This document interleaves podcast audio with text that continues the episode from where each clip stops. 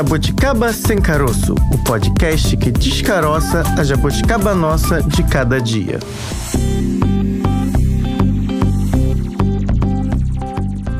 Olá, jabuticabers! Sejam todos bem-vindos aqui neste programa maravilhoso que tem duas pessoas maravilhosas, Maravilhosas. duas mulheres empoderadas. Isso, Duas- gostei. Duas, mulheres incríveis, duas mulheres maravilhas. Ó, muito bom, gostei.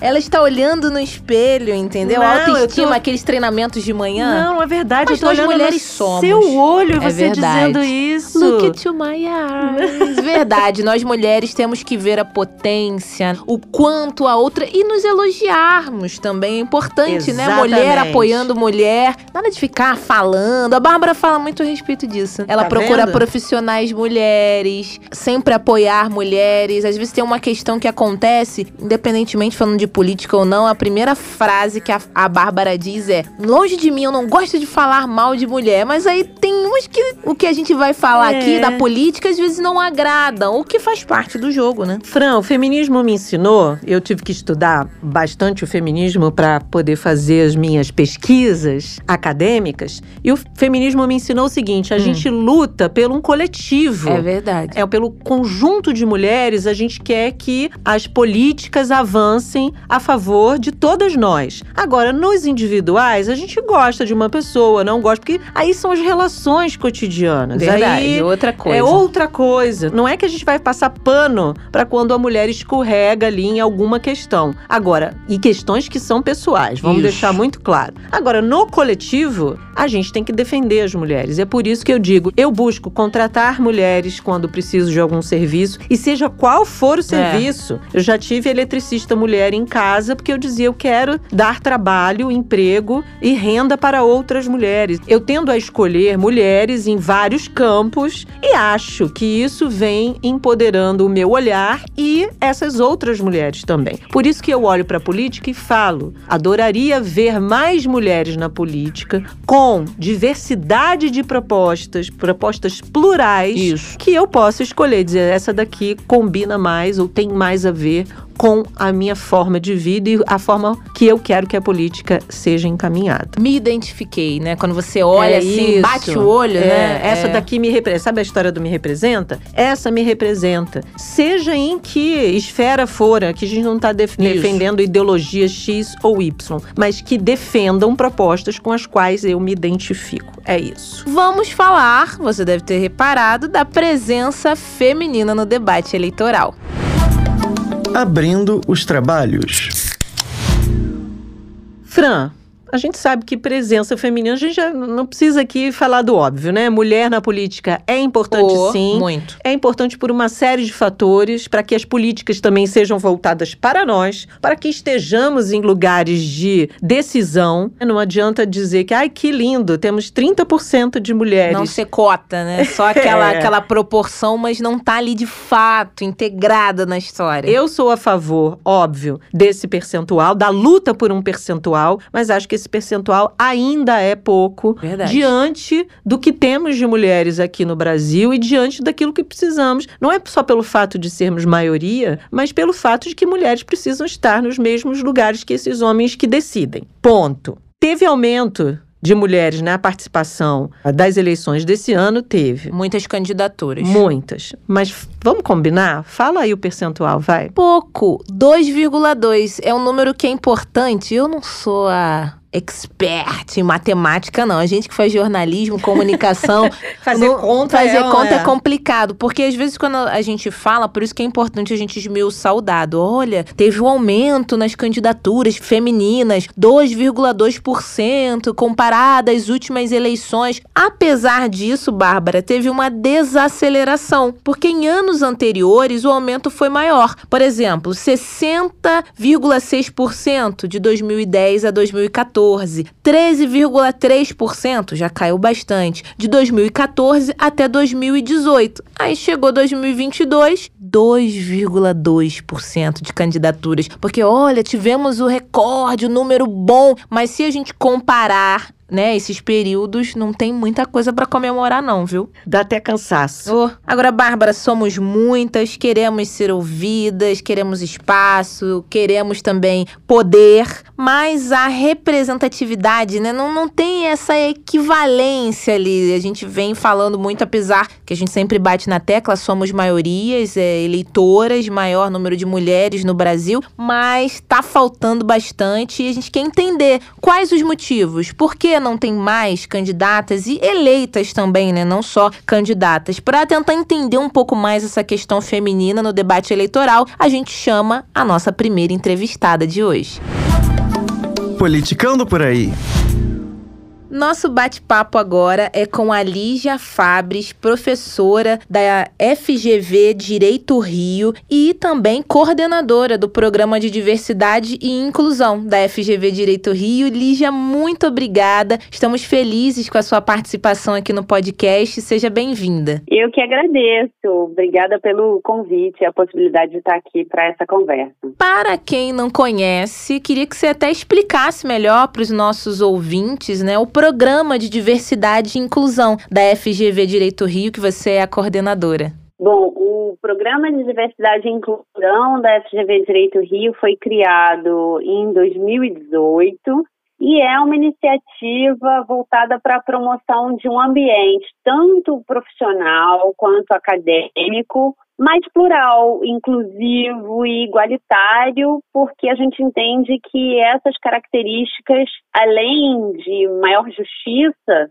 elas são capazes de gerar inovação dentro da instituição, uhum. mas também um objetivo de transformação social, né, de contribuir para o desenvolvimento da nossa sociedade. Então, nesse sentido, a gente desenvolve debates, a gente promove cursos, palestras, ações e também pesquisas com o intuito tanto de promover essas pautas dentro da instituição quanto fora, né, dialogar com o entorno, com a nossa sociedade e contribuir para o desenvolvimento dela. Professora, quando a gente observa os números de mulheres candidatas nas eleições, a gente vê que esse ano temos sim uma participação, pelo menos se propondo a chegar a algum cargo, a participação maior de mulheres nesse ano de 2022. 2022. A gente está longe ainda dessa paridade de gênero na política brasileira ou é algo que já podemos ver como concreto? Assim, vamos ter sim,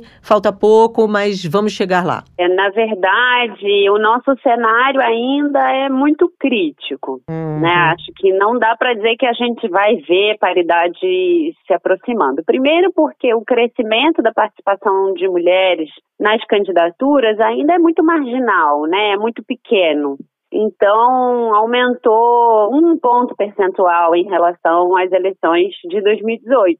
Então, não é um aumento expressivo. E uhum. a gente uhum. tem que considerar também que diminuiu o número de candidaturas por partidos, pela lei, né? Antes os partidos podiam lançar até 150, às vezes 200%, né, o dobro até de candidatos em relação ao número de vagas a serem disputadas esse ano é 100% mais um, né? É o número de cadeiras disponíveis mais um apenas. E a gente assiste aí a, a percentuais sempre em torno de 30%. Sempre, na verdade, não, né? Mais recentemente, em torno de 30%.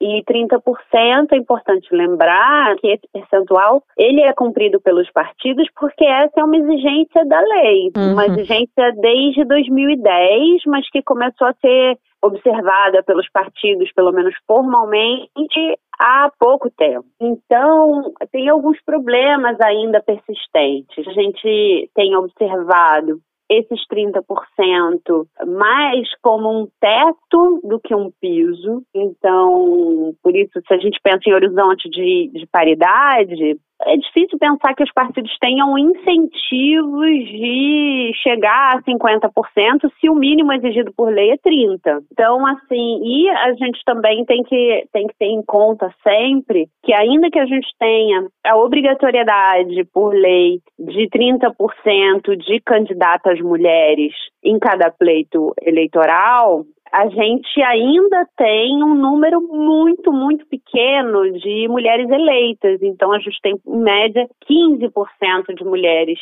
em cargos eletivos, né, no, no Legislativo Federal, na Câmara dos Deputados. Esse é um número muito baixo. Então, se a gente pensa no contrário, né, na quantidade de homens, basta a gente ver que tem 85% de homens na Câmara dos Deputados. E isso é, são muitos homens e muito poucas mulheres. Então, o nosso horizonte de 50% ainda está muito baixo. Isso coloca o país numa posição muito baixa no ranking da União Interparlamentar, por exemplo, um órgão da ONU, que uhum. mede a presença de mulheres na política no mundo inteiro, e a gente está numa posição vergonhosa em relação aos países latino-americanos, que fizeram avanços extraordinários em tempos recentes, todos por meio de lei e lei de paridade, coisa que a gente ainda não tem. Então, o horizonte de paridade, para nós, a gente consegue vislumbrar só se a gente tiver uma lei que estabeleça a paridade. Por que, que a gente não tem uma lei que seja mais coerente de 50%, por exemplo? Parece tão óbvio, é, né? Assim, Faz lá e pronto, está resolvido, entre aspas. Essa né? é uma dúvida de muitas mulheres, assim, tá bem, se só temos 30%, ok, foi um avanço, mas por que não 50%? Bom, Fala, professora, boa é... pergunta. Exatamente, é, é, a pergunta, na verdade, não temos porque os nossos representantes não quiseram, não né? querem. Né? Tá. Por que, que a gente não tem uma lei porque, como eu estava dizendo antes, a gente tem 85% de homens, na média, no Congresso Nacional. Uhum. Quem é que tem que aprovar a lei? São eles. Sim. Uhum. E aí, o que, que significa dizer, não, então vamos ter uma lei de paridade? Eles não vão fazer isso espontaneamente, Sim. por vontade própria. Porque isso significa que eles vão ter que sair para dar lugar às mulheres. O número de cadeiras já está definido, é aquele. Então, para mais mulheres entrarem, os homens brancos vão ter que sair. Uhum. E aí é uhum. importante também falar da subrepresentação das mulheres negras, Sim. né? E, sobretudo, das mulheres pretas, das mulheres indígenas, ou seja, das mulheres não brancas, que é ainda maior. Então é por isso que a gente não tem. E é claro, como é que esses outros países conseguiram aprovar uma lei de paridade? Ah, tem uma série de fatores. Tem pressão social, pressão né, dos movimentos de mulheres, tem um apoio maciço da população e, claro, escândalos. Bom, a gente já teve alguns, de, por exemplo, candidaturas fictícias que geraram um certo clamor social pela entrada de mulheres, porque não só no Brasil, mas mesmo nesses países que avançaram muito nesse tópico recentemente, as mulheres conseguiram, conquistaram esse espaço com muita luta, isso não foi cedido, né? Uhum. Ninguém virou e falou, ah, não, realmente é mais justo.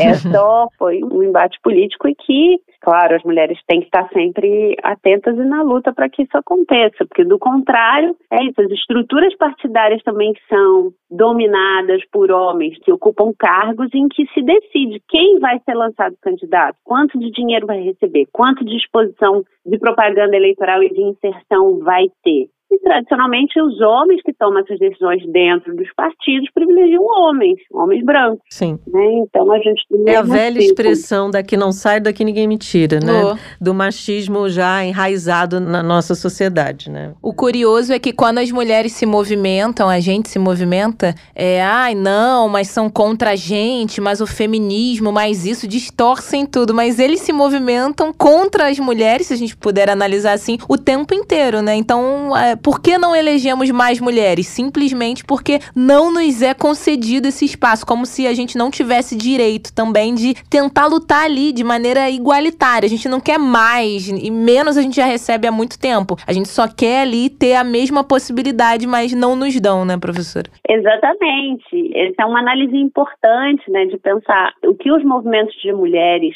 querem, historicamente, né, o movimento de mulheres não nasceu hoje, um movimento que luta desde sempre, né, quando a gente fala de é tão antigo quanto a história da desigualdade, né, da desigualdade de gênero. Então, o que os movimentos de mulheres querem é apenas ser tratado como igual, ter os mesmos direitos, as mesmas possibilidades. E, no fundo, né, é ser considerada gente, ser considerada humana. E é isso que nos é negado historicamente em múltiplas, em todas as esferas da vida, e até mais uma, né? Então, acho que esse é um lembrete importante. Os homens trabalham historicamente pela exclusão das mulheres. E quando a gente olha os dados, essa luta está eh, longe de terminar, né? Ela está só no começo, né, professora? Porque, por exemplo, quando a gente olha hoje para os candidatos e candidatas à presidência, você tem a impressão, e aí a, passa essa impressão de verdade, de que estamos ali num caminho, que temos ali homens e mulheres também, né? Estão sobressaindo aí nessa campanha como as próprias candidatas que aparecem ali nos debates, a Simone Tebet, a Soraya Tronic. Eu não digo sobressaindo do ponto de vista numérico ali, expressivo de... As pesquisas apontam que não é tanto assim, mas sobressaem ali nos seus discursos, nas suas propostas ali,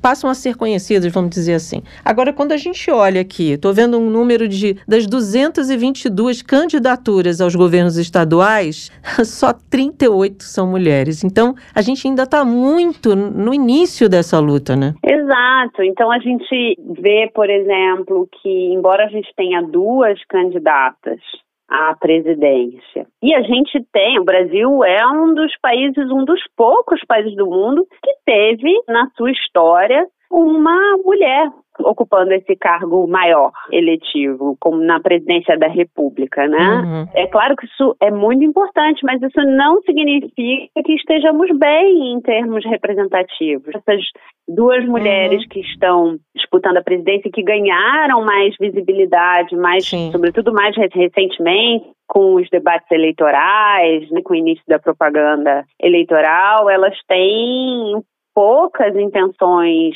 de voto. E também é importante, acho que esse é um momento e que é fundamental a gente destacar também que o pleito por mais mulheres na política, ele não é um pleito apenas para que a gente tenha mulheres de qualquer pauta, né? Então, Sim. o ponto é, uhum. não significa que vale votar em qualquer mulher e assim eu estou fazendo avançar a pauta de direitos das mulheres. Não, há mulheres que não defendem os interesses das mulheres, uhum. né? Então, é importante destacar que isso não deve ser visto como um pleito essencialista. O que, que eu quero dizer com isso? Que com isso não basta a gente votar só pelo fato de ser mulher. É importante que a gente veja se as mulheres que estão, as poucas mulheres que estão concorrendo, mas enfim, escolher dentre as mulheres que estão concorrendo aquelas que efetivamente se comprometem com os direitos e os interesses das mulheres, que vão muito além daquelas clássicas pautas que a gente reconhece como de mulheres, como por exemplo, e que claro, tem muito impacto na vida das mulheres. Ah, se tem política, defende política de creche uhum. e creche escola em horário integral. Por que, que isso é tradicionalmente uma pauta de interesse das mulheres? Porque na nossa sociedade, né, como uma sociedade machista, o a tarefa de cuidado com crianças, mas não só com crianças, né, com pessoas idosas, com pessoas que precisam de cuidado, fica a cargo das famílias, o que isso significa, fica a cargo da mulher, em última análise, né? Então, e o fato de essa criança, por exemplo, enfim, não ter creche ou ter creche ou escola num período muito reduzido de tempo, por exemplo, de quatro horas, sendo que a jornada de trabalho tradicional na nossa sociedade é de oito, é. Isso significa que essa mulher vai ter um impacto uhum. nas suas possibilidades de exercer uma jornada de trabalho de oito horas. E aí as mulheres vão ser, como os dados mostram do IBGE e PNAD, que as mulheres são a maior parte do trabalho mal remunerado e por, também porque exerce trabalho em tempo parcial que obviamente remunera menos. Então, isso tem muitos reflexos. Por exemplo, no menor acesso das mulheres a recursos, né, a dinheiro, e mesmo quando as mulheres exercem o trabalho a jornada de oito horas, as mulheres são menos remuneradas do que homens no mesmo trabalho, na uhum. mesma posição, na mesma empresa, chamado Gender Pay Gap, é a diferença salarial de gênero, uhum. que é de quase 30%, né, 25% atualmente no Brasil. Então, isso, todas essas questões têm interferência na vida das mulheres. Mas outras questões têm interferência na vida das mulheres, como, por exemplo, o saneamento básico tem interferência na vida das mulheres, porque justamente as pessoas tendem a ficar menos doentes, porque se alguém fica doente, são as mulheres que cuidam, hum, tradicionalmente. é. Então, as pautas de direitos sociais tendem a ser pautas que estão mais alinhadas com os interesses das mulheres, porque justamente buscam retirar esse ônus privado das costas das mulheres individualmente. Então é importante estar atento ao quem defende o que também. O que eu acho curioso é que quando convém, nós somos o máximo, né? Não, a mulher sabe a gestão da casa, só uma mulher sabe cuidar, administrar o dinheiro. Só que ali pra gente administrar ali ser responsável por um município, por um estado, por um país, aí a situação muda de figura, aí não é romantizado todo o trabalho a mais que a mulher tem que fazer e provar que é capaz o tempo todo todo, né, professora? Exato, porque na verdade isso se trata de uma questão de poder. É. Então, essas narrativas, né, de que ai, a mulher é ótima, ótima para cuidar do orçamento doméstico, e mesmo assim, se a gente for olhar com cuidado, dificilmente é o orçamento doméstico inteiro, né? é. é. um fragmento do orçamento doméstico. Mas é importante também a gente ver, já é sabido, o Brasil é um país com a maior parte de domicílios chefiados por mulheres. Sim. A maior parte das mulheres brasileiras são as chefes de família. São elas que exercem trabalho remunerado e que são aquelas que conseguem maior remuneração para sustentar uma família. Os homens não ocupam mais essa posição. No entanto, a gente, a mentalidade não mudou de que ah, o homem ganha mais, porque o homem seria mais apto a exercer tarefas de comando, a tarefas de maior complexidade. Porque não tira licença maternidade. Exato, essa, essa, é uma outra questão, porque a licença maternidade também tem um, um papel importante na promoção de igualdade de gênero, isto é, uma distribuição por lei mais equitativa da tarefa de cuidado de um bebê que nasceu. Então, na nossa legislação, a mulher tem de quatro a seis meses, dependendo do regime da empresa, e os homens cinco dias corridos, né? O que, que isso quer dizer sobre como a nossa lei enxerga essa tarefa e na perspectiva de gênero. A nossa lei está explicitamente dizendo cuidar de bebê é apenas tarefa da mulher. Isso... E isso tem consequências muito graves para a hierarquia de gênero, para a subordinação de gênero. Isso tá, é um dos pontos que está na raiz da desigualdade de gênero. Isso faz com que empresas discriminem mulheres, mas não porque a gente tenha que abolir a licença maternidade. Ao contrário, a gente tem que ampliar, transformar numa licença parental e distribuir essa tarefa de cuidado, né? Então, os países europeus, os países mais avançados em relação à regulação de gênero na legislação, a licença é de um ano a ser partilhada pelo casal. E aí, sendo um homem e uma mulher, em que essa questão é sempre mais crítica e também acessível a casais homoafetivos. Então, e aí o recado é a tarefa de cuidado é de todo mundo. Uhum. A tarefa de cuidado é de quem é responsável pelaquela criança, né? Então, Sim. se a criança tem um pai ou uma mãe, ou se tem duas mães, ou se tem dois pais, essas pessoas são igualmente responsáveis. E trazendo para a questão política, me remeteu agora a gente falando disso a questão da Cíntia Ribeiro, que foi eleita né, em Palmas, prefeita, que teve que improvisar um quartinho para colocar a filha recém-nascida, porque ela, prefeita eleita, não tinha direitos ali, de acordo com a lei, a ter uma licença maternidade. Você vê como que é importante e como as mulheres ainda que conseguem esse cargo, esse lugar de poder também caem em situações como essa, né? Que deveria ter sido resolvida lá atrás, digamos assim. Pois é, isso é um escândalo. É um escândalo que nos mostra, escancara essa visão da política como um lugar masculino, Sim. né, em que as mulheres não são consideradas sujeitos que deveriam estar lá, que poderiam estar lá. Isso é um escândalo. A Marina Silva já é. menciona várias vezes também que ela passou por uma situação também muito grave, muito violenta quando ela teve filhos e tinha mandato que não tinha licença maternidade, que foi posta a votação, a cassação dela por ausência Nossa. nas votações e tal. Então, isso é um escândalo. E aí é importante também a gente ter em mente que todas essas questões são questões da política, né? Se a, uhum. quem tem licença maternidade, por quanto tempo, se ela é igualmente distribuída ou desigualmente distribuída, que, o que, que determina isso? É a lei. E quem faz a lei? É o legislativo, né? São as pessoas em quem a gente vota agora, por exemplo, para deputado ou deputada estadual e federal. Então, e senador, e senadora. Então é muito importante a gente ter em mente essas questões, é, não só no campo majoritário, né, quando a gente vota para presidente, para governador. É claro que essas são pessoas, como chefe dos respectivos executivos, têm um poder muito importante. Mas é fundamental a gente olhar com cuidado para quem a gente vota no legislativo também.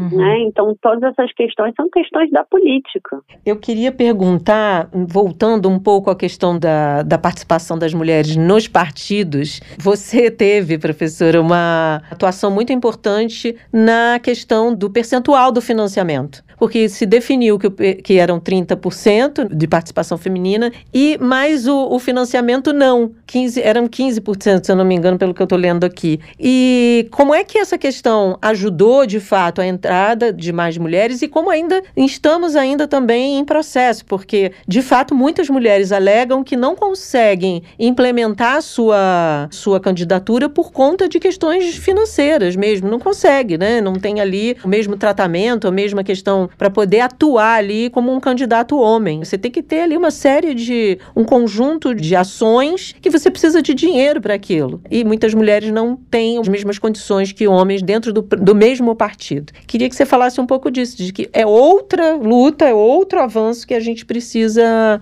ter, né? Atuar, né? Exato. Bom, essa foi uma, uma ação direta de inconstitucionalidade, né, uma ação perante o Supremo, que foi movida na época pela Procuradoria-Geral da República. A ação foi movida em 2016 contestando a constitucionalidade de uma lei aprovada em 2015. Uhum. O que, que, uhum. essa lei dizia? Nos anos ímpares, a gente costuma ter alguma alteração nas regras eleitorais. Em 2015, a mini reforma eleitoral instituiu, dizia que ia pela primeira vez fazer um grande avanço, que é assegurar de forma inédita no nosso país o acesso obrigatório de mulheres candidatas a recursos para fazer campanha. Só que o que, que essa lei dizia, curiosamente, que a gente já tinha instituído 30% de mulheres candidatas desde 2000, estava valendo desde 2010, numa reforma eleitoral de 2009, e aí, essa lei de 2015 dizia: então a gente vai aqui assegurar que as mulheres tenham acesso a recursos do fundo partidário para fazer campanha. E a lei dizia que o acesso dessas 30%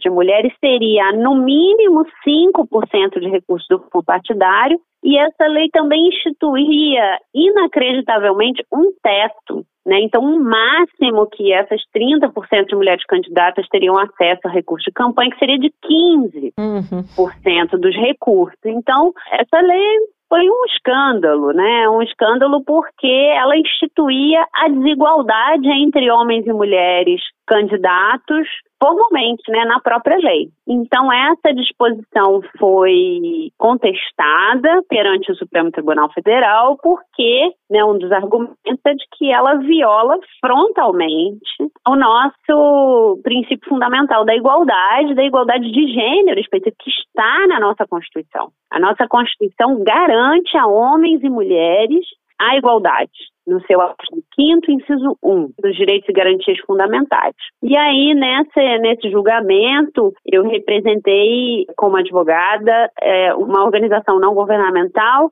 muito importante que nós temos, que é a CEPIA, que é das nossas feministas históricas, que lutam uhum. historicamente pelos direitos das mulheres, inclusive pela instituição da igualdade de gênero na Constituição. Então, se nós temos esse dispositivo, é também graças, em larga medida, às mulheres dessa organização, né, que junto com várias outras fizeram isso possível. E aí, nesse julgamento, nós atuamos como amigo escure, né, amigo da corte, e defendemos que esse dispositivo fosse considerado inconstitucional. E mais do que isso, né, a gente, esse foi um trabalho que a gente desenvolveu também dentro dessa parte né, da nossa função dentro da FGV, junto com alunos e alunas da FGV, nós lemos a ação e construímos os argumentos que levamos à corte. E nesse momento nós descobrimos também que essa reforma de 2015 ela alterava também outros dispositivos que obrigavam, por exemplo, que os partidos fizessem formação de mulheres, que promovesse a formação de mulheres na política. E aí quase que extinguiu, né, diminuiu 80 vezes a multa para descumprimento dos partidos desse dispositivo. Então nós pedimos também que isso fosse considerado incondicional pelo Supremo e felizmente o tribunal acatou a, o nosso pedido. Como consequência, isso foi o julgamento dessa ação foi em 2018, no dia seguinte ao homicídio da Marielle e o Supremo considerou inconstitucional, então acatou todo o nosso pedido. E em 2018, a gente teve um aumento de 50% no número de mulheres eleitas. Professora Lígia Fabres, muito obrigada, viu, pela sua participação aqui. Estamos sempre com os microfones abertos, volte mais vezes. Esse é um assunto muito caro, obviamente, para nós duas aqui, para o Jabuticaba Sem Caroço, porque somos mulheres e estamos e vemos cada dia essas questões todas propostas, seja na política, seja em qualquer campo, mas a política é a base de tudo, né? E a gente vê esses enfrentamentos que a gente ainda precisa ter cotidianamente. Muito obrigada, viu? Eu agradeço, agradeço o espaço, o convite. Eu só queria aproveitar para destacar, né, que parte da luta das mulheres também por entrar no espaço político tem tido como forma de resistência né, por parte das, dos que lá estão e querem impedir as mulheres de entrar ou querem impedir que as mulheres, uma vez que eleitas, possam exercer seus mandatos e fazer valer, né, da, possibilitar o ingresso dos, das pautas e dos interesses das mulheres. Uma das, das maneiras de resistir é por meio da violência, né? A gente uhum. tem assistido é, a um aumento da violência política e, e da violência política de gênero em especial. Mas é isso, a gente agora tem uma lei que tipifica né, a violência política contra a mulher. É fundamental a gente poder acompanhar os casos, os indicadores e cobrar das autoridades públicas que respondam institucionalmente contra essa violência que é inadmissível e que tem por função justamente buscar barrar uhum. o acesso das mulheres à esfera política, vitimizando especialmente as mulheres negras e as mulheres trans, é. né? Esse tipo de resposta, né, à violência é muito grave e ela afronta ela corrói o nosso Estado democrático de direito e a gente não pode jamais aceitar isso como resposta. Jamais aceitaremos. Professora Lígia, mais uma vez, muito obrigada. Volte sempre, viu? Foi um prazer. Muito obrigada, o prazer foi meu. Estou à disposição para a gente conversar quando vocês quiserem. Um beijo, tchau, Até tchau. Até a próxima, tchau, tchau. Tchau, tchau. Direto do Palanque. Nosso bate-papo agora é com a Denilde Oliveira Rosehacker, ela que é cientista política, professora do curso de Relações Internacionais da ESPM. Professora Denilde, muito obrigada. Estamos felizes com a sua participação aqui no nosso podcast. Ah, eu que agradeço. A gente já começa analisando, nosso ouvinte que está acompanhando aqui agora sabe que nesse programa especificamente a gente trata assuntos relacionados à política. O tema, né, mulheres mulheres na política tem sido uma constante aqui, ainda bem, até porque somos duas mulheres apresentando. Temos o prazer agora da sua companhia aqui, Denilde. Queria que você avaliasse, porque já tivemos debates com os presidenciáveis e temos mulheres, duas ali nos representando. Queria saber também se outras mulheres se sentem representadas. Enfim, a nossa ideia é tornar aqui, fazer um bate-papo a respeito disso. Gostaria que a professora fizesse uma avaliação aí da participação feminina? Olha, de fato, a gente tem aí um movimento maior, né, da entrada das mulheres na política.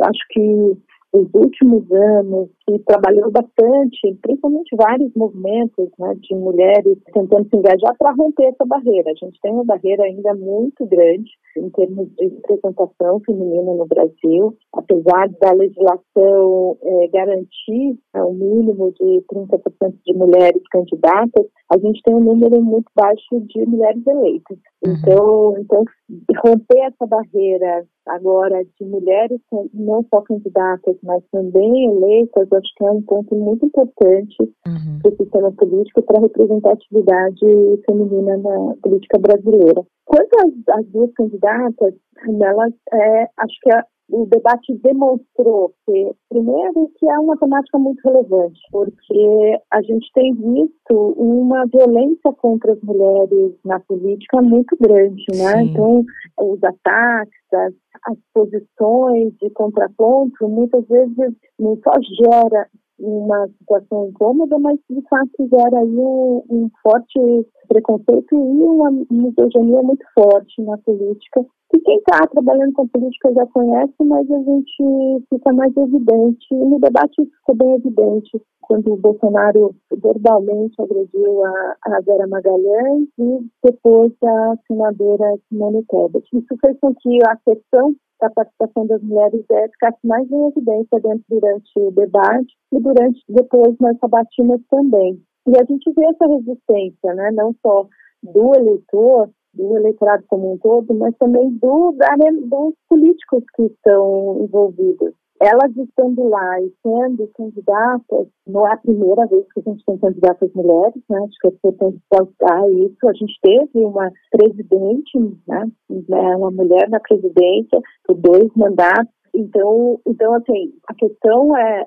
reafirmar que esse espaço é um espaço feminino. E acho que as duas candidaturas, diferente de outras anteriores, mesmo a da Dilma, da Marina Silva, e duas expoentes importantes, elas não levaram tanto a discussão sobre a participação da mulher na política, quanto a gente vê hoje no discurso da Simone e também da, da Soraya. Então, acho que essa é um, esse é um fator novo, não só ter mulheres candidatas, mas ter mulheres defendendo a participação delas dentro da, da arena política, num jogo que é de fato muito restritivo para as mulheres hoje é, no Brasil. Então, então, acho que esse é um grande um ponto central e se espera que com essa exposição maior a gente consiga também refletir na representação das mulheres em outros é, níveis que estão em disputa, né? Deputado, é. Senado, Senado, e a gente tem um problema na questão do para governadores. A gente tem poucas candidatas, então a representação em termos de governadoras vai ser baixa. Então, por isso, olhar para os outros níveis também é importante para a gente conseguir romper essa, essa barreira de participação. Professora, após o primeiro debate, né, as análises todas apontaram que essas duas mulheres, de fato, se sobressaíram ali na discussão. A senhora acha que esse fator de ter trazido mais à tona, de ter colocado mais em evidência as questões femininas, foi o fator relevante ou que outros elementos ali estiveram presentes para que elas se sobressaíssem tanto em relação aos homens? Olha, sobre isso aí, não acho que a questão do papel da mulher acho que é importante, mas de fato, especialmente a Simone Tebet, ela demonstrou várias características que o eleitor olha quando está assistindo um debate, né? Além da discussão programática, que é bastante importante para o debate, todo o posicionamento do candidato, como ele se contrapõe aos outros candidatos, como ele não se sente intimidado, né? principalmente quando a gente está falando de uma disputa presidencial, a característica de liderança é muito importante. E acho que as duas demonstraram isso, mesmo nos momentos em que elas estavam sendo atacadas dentro da lógica do, do debate, né, dentro do ou mais firmes dos outros candidatos, elas não se deixaram é, amedrontar e uhum. se posicionaram. Então, acho que essa foi a grande evidência e por isso que a percepção de que elas foram muito bem no debate. Porque a gente tem que lembrar, o debate ele estava focado nos dois primeiros candidatos. Né? Então, toda a expectativa era como que seria o embate entre Lula e Bolsonaro. E o, os outros candidatos eram quase como coadjuvantes. E elas conseguirem se posicionar e liderar os debates, elas lideraram a agenda de discussão, né? Os temas colocados por elas que depois foram discutidos nos, nos grupos, né? Depois a imprensa deu ênfase. Então, então, acho que esse é o grande elemento. Pode ser que a gente tinha, por serem candidatas pouco conhecidas, de certa forma, inexperientes em termos de debate presidencial, apesar de duas senadoras, é, o debate é sempre diferente, né? Quando você está disputando uma eleição para o legislativo, quando você está disputando uma eleição para o executivo, pode ser essa também uma questão, né? Sabe? Não havia uma grande expectativa sobre como seria o posicionamento é, delas, e ao se destacarem, a gente percebe aí todos os elementos de, de liderança, de capacidade de se contrapor, de terem ideias, também é um ponto que fugia um pouco do perfil dos outros candidatos. Então, acho que é uma série de elementos que fazem, fizeram com que as duas se mostrassem em evidência naquele debate. Se a gente olhar depois de entrevistas que foram feitas em outros órgãos de imprensa, é, as duas continuaram, porque elas começaram num crescente, então isso deu certa confiança para elas continuarem tendo um bom desempenho quando estão expondo suas ideias. É parte do treino, acho que é, são duas candidatas que ganham de fato espaço, a Simone Tebet já tinha tido um espaço importante como senadora durante a CPI né, da Covid, então ela conseguiu, de certa forma, é, entender que aquele ambiente hostil podia ser favorável para que ela conseguisse se posicionar, e acho que a Soraya também cresceu. Mas a gente tem que lembrar que duas candidatas com pouco né, visibilidade na campanha, estão aí numa disputa muito polarizada, uhum. então é difícil romper as bolhas que existem nessa, quando você tem um tipo de disputa de, dessa natureza. Mas acho que, de qualquer maneira, elas já saem ganhando porque ganharam um espaço de liderança e uma voz é, capaz de representar aí um segmento importante da sociedade. E professora, é impressão minha, não sei também se é uma percepção da Bárbara, a senhora que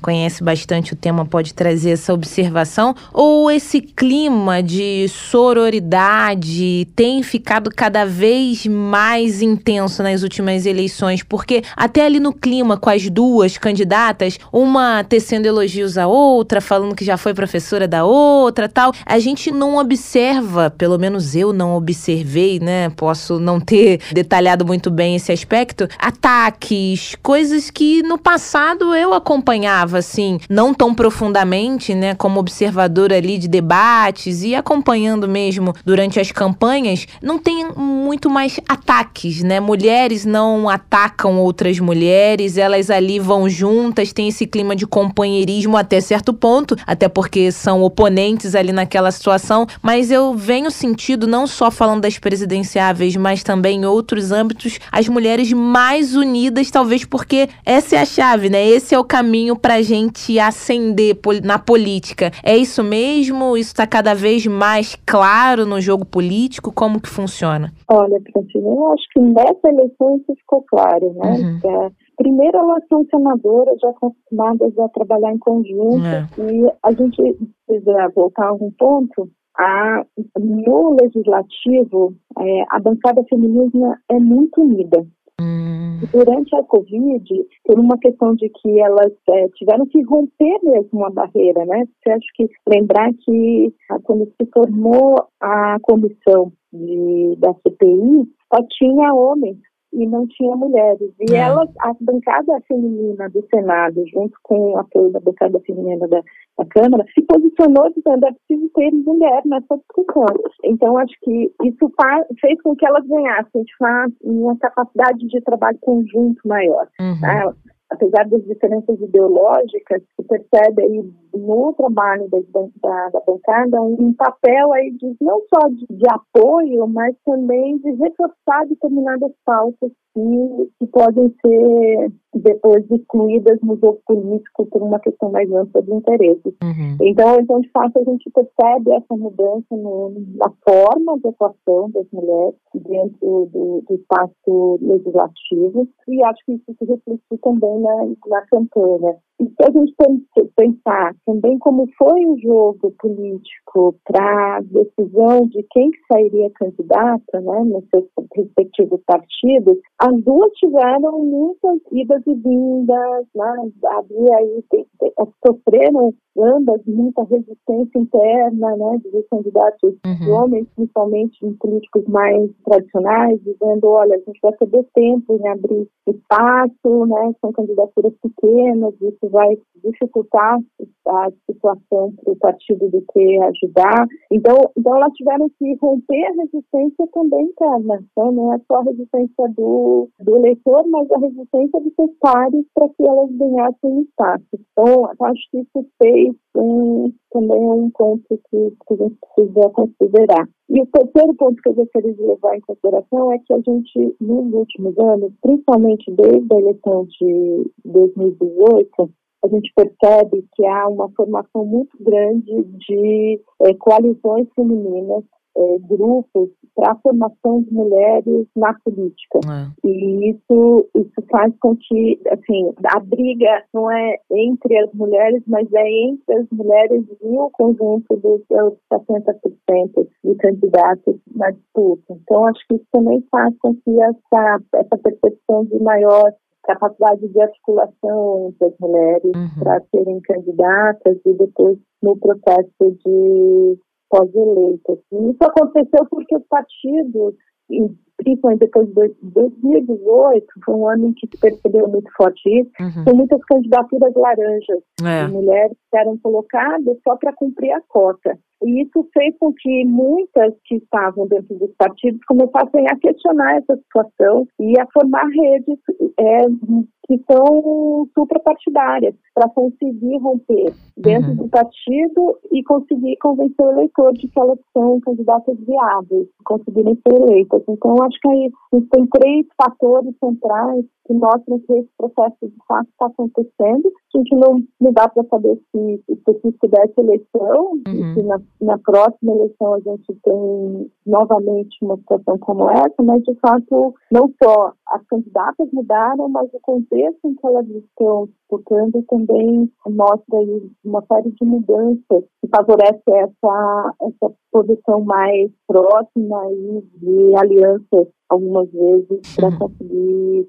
serem candidatos viáveis. Mas essa sororidade toda muitas vezes esbarra em questões ideológico-partidárias, porque as mulheres ali acabam tendendo mais a apostar em questões que sejam do seu próprio partido. Vale lembrar que a própria Simone Tebet votou a favor do impeachment da presidente Dilma, da então presidente. Então, essa questão toda de defender questões que são femininas esbarram muitas vezes nas suas questões políticas também, ideológicas ideológicas. E tem também as, as disputas é, no jogo político que acabam afetando. O que acontece é que nas ações em que elas entendem que são ações que precisam de um, um agrupamento mais forte, elas têm conseguido. De fato, no parlamento a gente vê que há sim ações que são superpartidárias político e tem algumas coisas, algumas vezes, que as situações difíceis para serem tomadas. Exemplo recente, a Simone Tebet tem um discurso muito mais,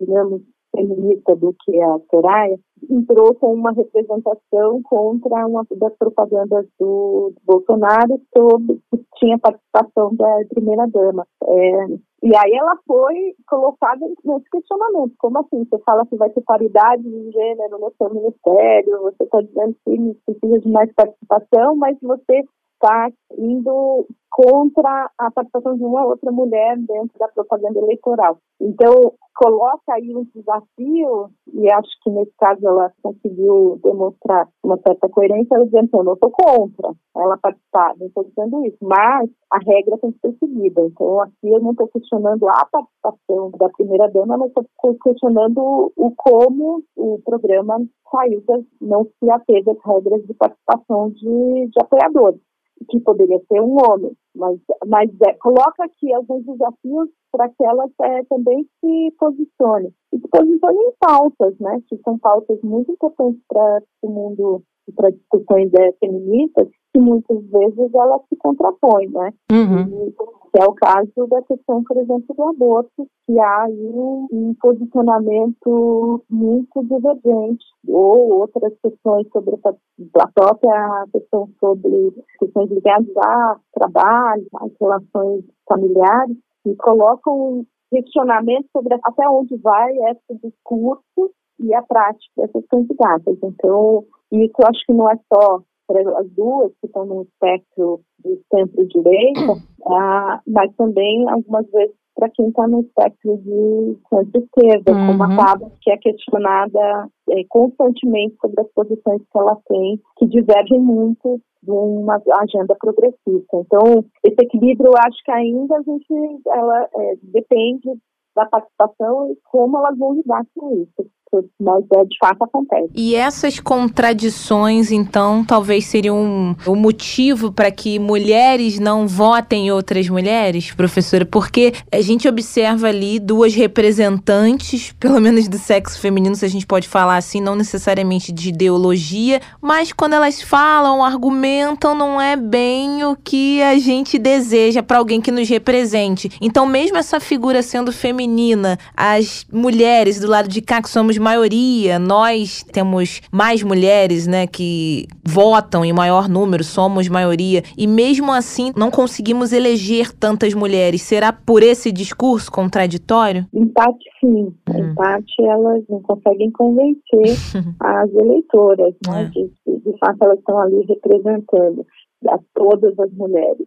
E uhum. pode ser que Aqui eu não vi o dado das últimas é, pesquisas por, por diferença de gênero para saber se há uma diferença é, em termos de renda. Eu acho que são candidatas que até atingem o espectro do, é, do segmento feminino é, a partir de, da renda e não né, de todo o espectro das mulheres, considerando aí todas as temáticas. Porque, de fato, e aí é, é a, a, grande psicológica essa, e cognitiva essa discussão, porque o homem também não conhece o, o universo de demandas das mulheres. Não. Oh. Como não, professora? Como não? Mas, olhando do ponto de vista da decisão das mulheres, elas sabem disso. Então, para elas, assim, eles não saberem é natural. Agora, uma mulher que não, de fato, não incorpore, fica mais distante. Cognitivamente é mais difícil de compreender, né? Porque, então, ela, assim, ela conhece a realidade, acho que é, foi um, uma exposição sorte, mas intuitivo do Lula, quando ele falou para se referiu a Soraya, dizendo assim, olha, você pode não ter visto o crescimento da sociedade durante meu governo, mas o seu, a sua empregada doméstica, é. a sua babá. Então, assim, essa distância cognitiva é, pode ser aí a barreira que explica por que as mulheres assim, olha, ela, ela não entende o meu universo uhum. de demandas, mas ela deveria ter, ter a maior sensibilidade para entender do que um homem, que também não entende, mas a gente consegue considerar isso como um elemento da diferença entre as, os dois gêneros. Então, acho que esse é um pouco da contradição e a da, do, da falta de capacidade dessas mulheres de conseguir dialogar com todos os segmentos femininos. Mas se a gente olha também as, as mulheres que outras eleições, essa também tem uma dificuldade de conseguir falar com o universo feminino. Particularmente, eu acho que essa eleição ela tem essa característica, né? Acho que é, não só as mulheres, mas os homens também, os candidatos também estão tendo dificuldade em entender o universo feminino é. entender as demandas femininas. Aqui uma hipótese possível, que acho que merece ser estudada, é entender que toda a evolução sobre o debate sobre a mulher na sociedade, a mulher no mercado de trabalho, não tem feito com que as mulheres, elas próprias, veem de forma diferente e o que está sendo oferecido em termos de políticas já não atende mesmo essa grande maioria, né? E o sistema político ainda não conseguiu responder. Então, então acho que é uma hipótese possível, uhum. porque a rejeição é maior das mulheres. Em todos os aspectos e com relação a todos os candidatos. Chegamos a um momento eleitoral em que todos vão ter que entender o universo feminino e muito além do que eu cheguei a ouvir, acho que a senhora também, quem acompanhou o debate, de que, olha, fizemos vários programas, inclusive para a mulher ter lá o seu salão de beleza. Claro que mulheres podem ter seus salões de beleza, mas mulheres querem ter muito mais do que salões de beleza. Ainda somos muito atreladas à questão da perfumaria, a estética, enfim. E me dá um prazer psicanalítico ver que a gente chega é, numa eleição sendo chave. Mulheres se tornaram chave fundamental para que um candidato se posicione melhor ou não numa eleição. O que que eles vão ter que entender, se vão entender, o que que esperam as mulheres brasileiras, né? Eu acho que eles vão entender quando e acho que essa eleição tem sido muito interessante desse ponto de vista, porque todas as falas, quando elas são fora do contexto do que se espera, e aí tem as mais misóginas, candidatos os mais misóginos, mas aqueles que até se colocam como progressistas, que não entendem esse universo, né? que ainda vem com estereótipos muito fortes. E há uma reação das mulheres, uma reação dos grupos de defesa das mulheres, dizendo, olha, não é isso. Não existe o trabalho só da mulher, né, de casa das mulheres, diferente dos homens. Então, acho que é, tem sido, acho que o um grande papel aqui não é das candidaturas, mas é das próprias mulheres engajadas no debate político, informando e, e demonstrando que algumas dessas pautas, que são questões aí é, até estruturais também, mas que colocam é, a mulher numa posição submissa, numa posição de necessidade de proteção, já não refletem mais o universo de mulheres que são bastante independentes e que são protagonistas, na maioria das vezes, na verdade, das suas próprias famílias, uhum. da sua própria carreira. Então, acho que acho que vem mais da sociedade e esse papel tem sido feito regularmente, né? Cada fala e pose do contexto tem sido é, apontada e ele, o que leva os, os, candidatos a terem que repensar, as campanhas a terem que repensar, porque é um eleitorado que vai ser decisivo. Né? Então, obviamente, a gente tem segmentos de, dentro do, do espectro feminino de mulheres que apoiam essas, essas visões. Acho que eles são, ainda tem uma, um grande uhum. apoio, mas ela cada vez menor.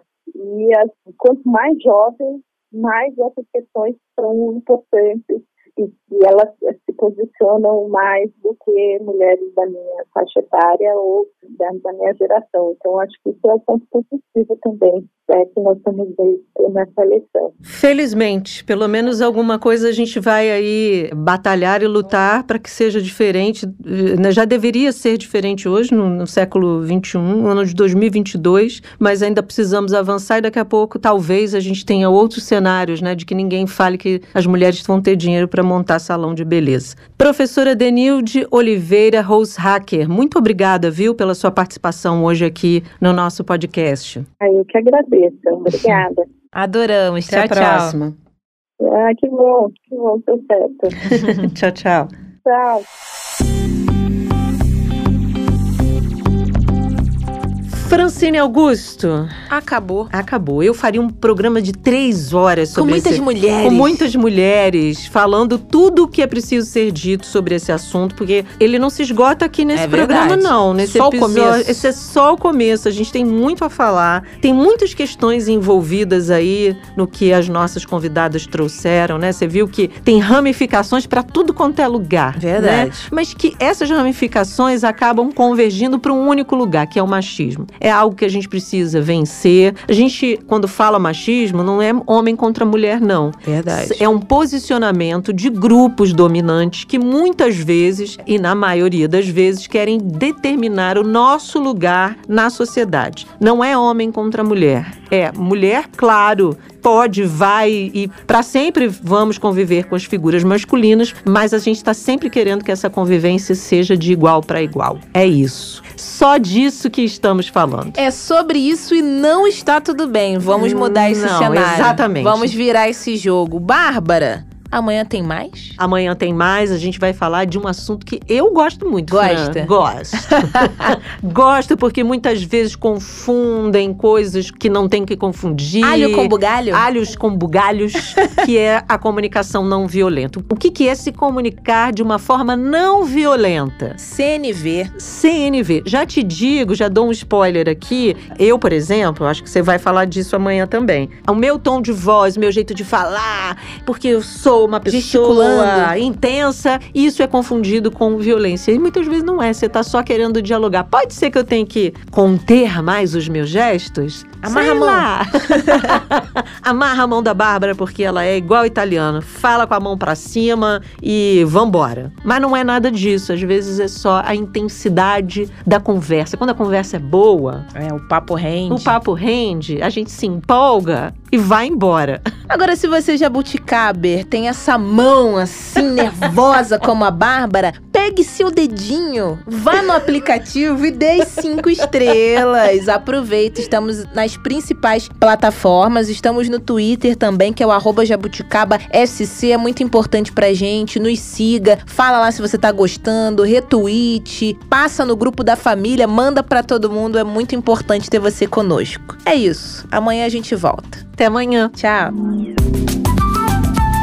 Jabuticaba Sem Caroço, o podcast que descaroça a jabuticaba nossa de cada dia.